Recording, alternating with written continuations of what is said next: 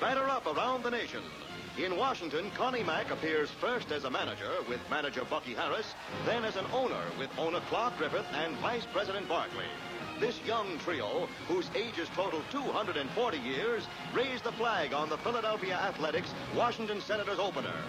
President Truman genially poses for the home team's camera bugs before demonstrating his skill as a switch pitcher. Also on hand are Mrs. Truman and Margaret, who fears rain. But our worries are taken care of by an umbrella and a Washington opening victory. The weather's fine in Philadelphia's Shibe Park, where the Phillies open against the National League's pennant-winning Brooklyn Dodgers. Favored with the first-day crowd of 29,000 are last year's most valuable National Leaguer, Jackie Robinson, and Eddie Waitkus, shot last summer by a mad teenager. The hometown fans don't mind seeing